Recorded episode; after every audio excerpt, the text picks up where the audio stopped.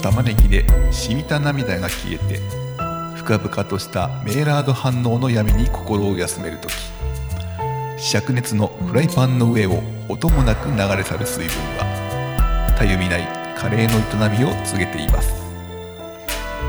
魔法の粉をいただく果てしないテンパリングの海を豊かに流れゆく香りに心を開けばきらめくスパイスの物語も聞こえてくる。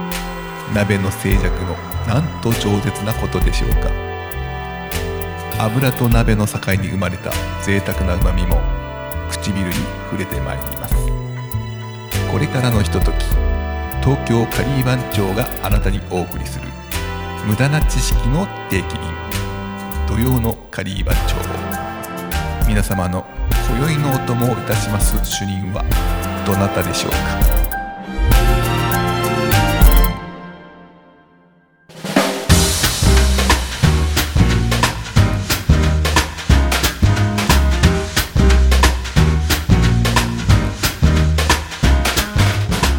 土曜のカリー番長無駄な知識の定期便。今宵の担当はパン主任の島パンがお届けいたします。今回はパンにまつわるお話をしていきたいと思います。パンに使われる材料で一番多いものは小麦粉になります。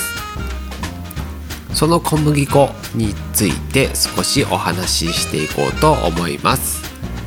小麦粉とは何ですかっていうところでお話ししていきますが、えー、麦の一種になります。麦とはイネ科に属する植物。小麦大麦ラ麦塩麦というのがあります。4種類あります。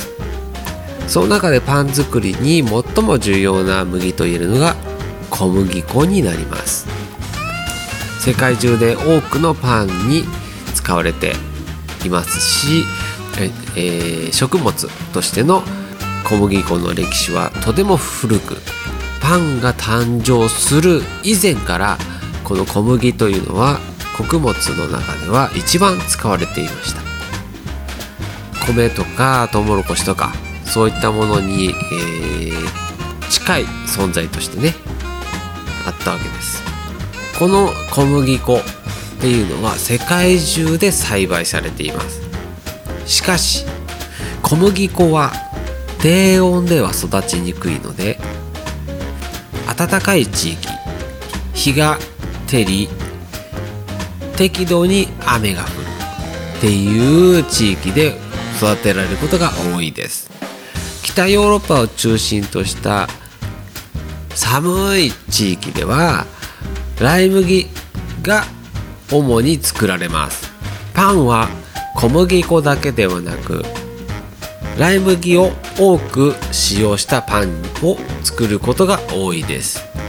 小麦粉で作ったパンに比べると黒っぽい色になるので黒パンとも呼ばれることがあります。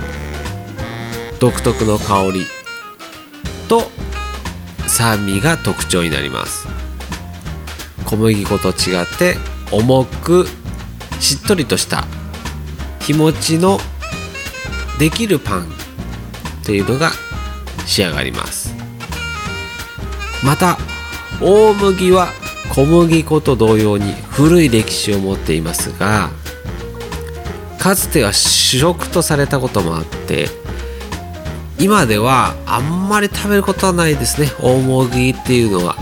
で大麦は何に使われてるかっていうと主に、えー、ビールの原料だとか、えー、あとは麦茶だとかそういったところに使われることが多いですね。日本の場合では。これもタンパク質の質が違うのでパンには使われることがないんですね。ここは難しいとこですね。あのー、ここから先を言ってしまうととてもあのマニアックすぎるので無駄すぎることになってしまいますのでやめておきます。あと最後円箔というのがあります。円箔とは何ぞやというところですけど初耳の方もいらっしゃるかと思いますがこの円箔というのは、えー主にオートミール。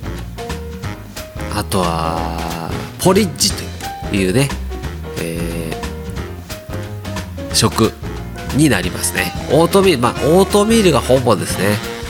オートミールオーツっていうところで、えー使われてるものがあの押し麦みたいな形のねやつが基本的にオートミールとなります。今回は麦というところでお話をしていきましたがパンにまつわる、無駄な知識。いかがでしたでしょうか？次回はまた違ったお話をしていきたいと思いますのでまたいつかお会いしましょう。